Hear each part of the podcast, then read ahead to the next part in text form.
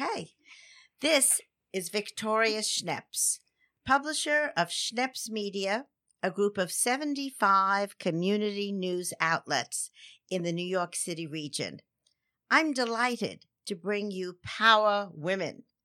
Feel the power in our podcast coming to you from Schneps Broadcasting Studios, and you can hear us wherever podcasts are found. I'm delighted to tell you that the Power Women podcast is brought to you by Brookdale University Medical Center, part of the One Brooklyn Health Systems, the leader in healthcare in East Brooklyn. So, I wanted to introduce today somebody who's very special to me. Susan Browning. Susan sits on the board of the Queens Museum with me and has been a great asset to the museum. But in the real life of every day, she has achieved the success of being the executive director of Northwells Long Island Jewish in Forest Hills. Now, did I say that name right, Susan? You did. Thank you, Vicki. Well, tell me a little bit, Susan, about growing up and where you grew up. I saw you grew up in Woodside. Is that correct? I did. I grew up in Woodside. I still have family and friends in Woodside. Um, in probably a very traditional family for the time, mom and dad, with mom uh, up until the point that I was in my early teen years. Uh, mom stayed home full time, and dad went out to work. And I had two older brothers and a grandmother who lived nearby, walking distance. Um, and then another uh, other grandparents who lived further away, but who I did see. So, how was it growing up in terms of inspiring you to go on to college? Uh, did all your family go to college? Uh, my father did. Um, he went to college. My my older brothers also went. Um, one became professional, um, and one was a small business owner who uh, did not really need the college after all. But I think he benefited from it regardless. Um, my I, I would say it was probably my maternal grandmother, though, that from a female perspective, um, really inspired me the most. Um, she had come here to this country in the 1920s. From where? Um, from Russia. Okay. And in the 1930s, she earned a uh, master's degree from Columbia University. Wow, that's a true. And uh, did she speak the language? She she spoke English, yes, and she spoke also Russian, German, Yiddish, and French. Oh my! So she was a very learned woman. Mm-hmm. Yes. And did you, you know, in terms of how a role model to have right there? Yeah. Did you have chance to be with her uh, during growing up years? Oh yeah, yeah. She lived two blocks away from us, so we would go over to see her regularly, and we always had Sunday morning breakfast with her. See, I'm trying to figure that out, Susan. How I can convince my kids that they have to have a meal on the weekend with me. I don't know if we could achieve that Uh, in this would- Monday. She cooked pancakes, and we would roll out of bed when we got when we were even in the teenage years. So we didn't have to get up at the same time. It was whenever we woke up as teenagers, we had a set of keys, um, and we would just make our way over to Grandma's house, and there, were, there was a batch of pancakes waiting for us. Oh my.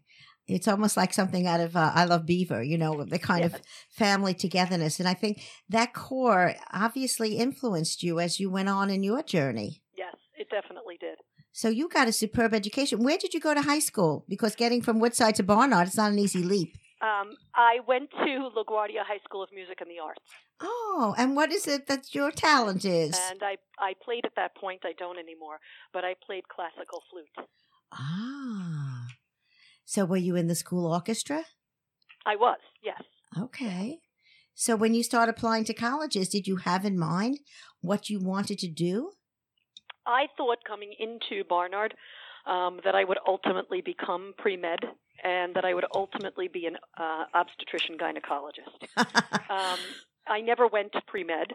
Um, I did major in biology. I loved the sciences. Um, but during my um, sophomore year of college, I wound up working at Mount Sinai Medical Center in Manhattan, and I met a number of the administrators there, and I just absolutely fell in love with administration. Interesting. So- was there a mentor there? Was there someone that you admired that helped you make that turn? Because that's an interesting turn. Um, not, I wouldn't, I wouldn't say that there was a defined mentor, um, but I just liked the work that they were doing. Mm. At that point of my at, at that point of in in deciding what I wanted to do, I didn't have a mentor yet. Um, I did have a mentor once I came out and I began working full time. I've had many, many mentors throughout my career. So I know you got your master's degree also from Columbia, yes. the Mailman School of Public Health. Uh, what was that sort of sealing it for you by getting that master's degree? Absolutely. But I knew going into that that I wanted at that point to be in the field of administration. I just I wasn't really sure how I was going to break into it full time.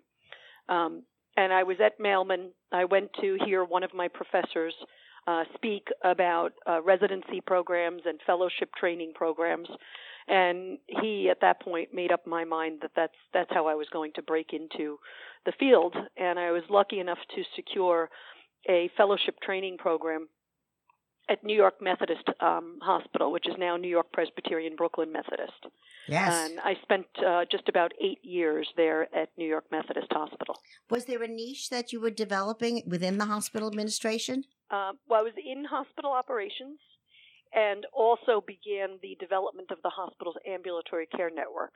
Now, that seems to me to be a big responsibility for somebody right out of college. Yes, it was.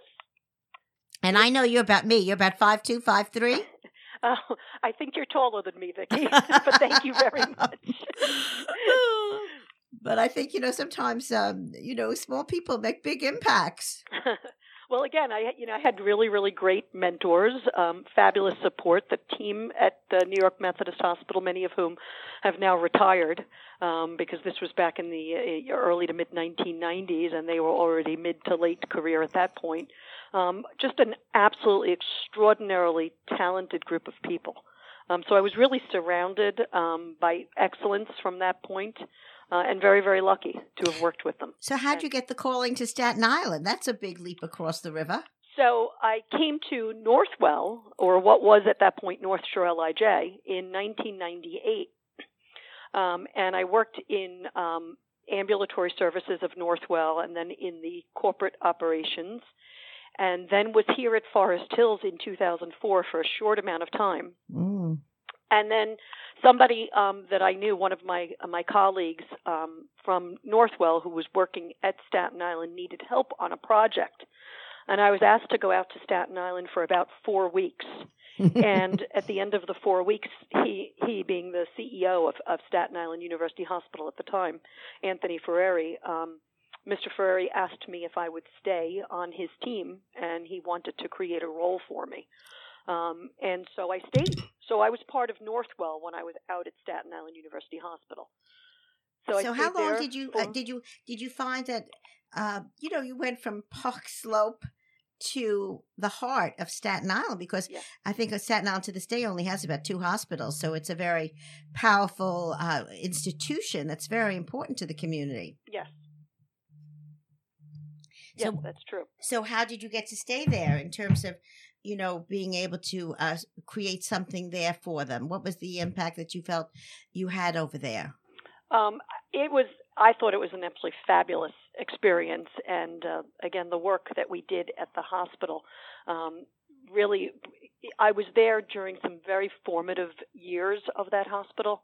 Uh, in terms of development of program and integration with uh, what with Northwell Health um, because we we're changing at a governance level, and we went from being uh, more loosely affiliated to being fully owned by the health system during my tenure, um, and really developing many many clinical programs. So it was um, it was I was there for seven years. Oh, seven years. So then you made the leap back into this wonderful Forest Hills community, and the hospital there also was getting a rebuild, a rebirthing, a rebuilding. Mm-hmm. So tell me about now you're there. You know the, what is the latest? I mean, it seems every every few months there's something new happening over at Forest Hills Hospital at uh, LIJ. Yes, there is, there is, and so we've um, been here about three and a half years, and it's really about um, integrating now with our sister campus, LIJ Medical Center in New Hyde Park. Um, we fully merged at a license level three years ago, so shortly after I got here, the two institutions merged. and we have been on a journey for the last three years uh, developing uh, integrated programs between the two campuses and um, developing and, and, rebuilding many parts of our facility here. You know, I um, know that LIJ has become known with their women's campus and the mm-hmm. children's hospital. Is there something that is uh, hospital in Forest Hills that you are looking to create a niche? Um, there are. There are certain services that we certainly have defined expertise in, and we are being recognized for them. Um, for example, we have just received the highest level of accreditation from the American College of Surgery. Congratulations! For our, for our thank you for our bariatric surgery program. Mm. Um, we are um, a lung cancer screening of excellence and have a um, thoracic surgeon now located here in Queens who's operating fully at LIJ Forest Hills, but is part of the broader LIJ Medical Center thoracic surgery team. Mm. So she always has backup if she needs backup, um, but she's here building the program in Queens. Um, we have a um, we've also been designated um, by the Council of Excellence in Minimally Invasive Gynecologic Surgery as a center of excellence. Um, that was in December that we received that designation. I think you've um, made them shine. I think so. that your presence there has lifted their entire functioning in terms of the impact of the community. And as we finish a few minutes to go on the interview, I'd love you to share with me how you would recommend what would you recommend other women to do to make i mean you've climbed the ladder of success and being the executive director of this uh, important hospital is a huge accomplishment. What advice would you give people who listen into our power women? I would say stay aligned with what the needs of your organization are uh, be flexible uh, and help others along the way that's interesting when you say that. Help others along the way. Do you have an example of what happened with you? Um, well, I like to think about it as as giving forward, giving back and giving forward. So I've had some extraordinary mentors who've helped me, and now I look at it as my responsibility um, in the industry is to help others. Well, you know, that's, um, I think, a guiding light for all of us to remember to help others. It's almost the expression when the more you give, the more you get. Mm-hmm. Have you seen that in your career too? Very much so. So there's now the next chapter. Do you have a next chapter? I don't know what it is yet. I'm not at the end of the book, and it's being written as we go. Well, I hope that it keeps on being written because I know that not only do you administer the hospital, but you get involved in the community. Is there some other organizations besides the Queens Museum you've took, taken under your wing? Thank you. Yes, I'm also on the board of the Queens Chamber of Commerce. I'm okay. very active in that organization as well. Mm-hmm. Because I think those are the things that we also find that the more we do in the community and people get to know us and they get to know the hospital, the same process, right? Yes, absolutely. So, so I think that that's been very helpful. In terms of what um, uh, you do for fun, is there something you do for fun? Oh, spend time with my family, uh, read, bake. I like to go hiking. Uh, love to travel. Don't get away as much as I'd like to, but always enjoy when I do. So, what's the next agenda on your travel? What's what's the what's the let's say you've not necessarily made the reservation yet, but you'd like to go to? Um, well, we're going to go. I'm going to be in Europe in July. Okay. Any countries that particularly? In France, Belgium, and the Netherlands. Oh, beautiful. One's more beautiful than the next.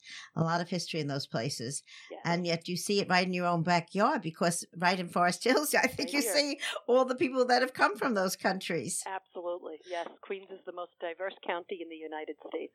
And I think for you being able to uh, really accommodate the people who are so uh, from different worlds, because I think, uh, don't you have a Shabbos elevator there too to accommodate we the do. Orthodox community? We do. We have a Shabbos door. We have a Shabbos elevator. Um, we recently put in um, what we call optical barriers, which is a- additional security at the front entrance of, of the hospital. And we met with the chief rabbi of the Bukharian commun- community in advance of installing that to assure uh, that we would be compliant with any Shabbos regulations of the community before we even installed that. Well, I think being sensitive to the community is what uh, great success is built on, besides being so smart. There's nothing like a good education. Is that correct? that is true. So I thank you so much for talking with me today on the Power Women podcast that can be heard on all forms of uh, po- wherever podcasts are heard, as well as our schnepsbroadcasting.com. So thank you, Susan. Have a beautiful day. Thank you. You too, Vicki. You're welcome. Bye. Bye-bye. Thank you for listening to the Power Women podcast. How the secrets of success can be yours. So tune in next time to the Power Women, heard on all podcasting stations.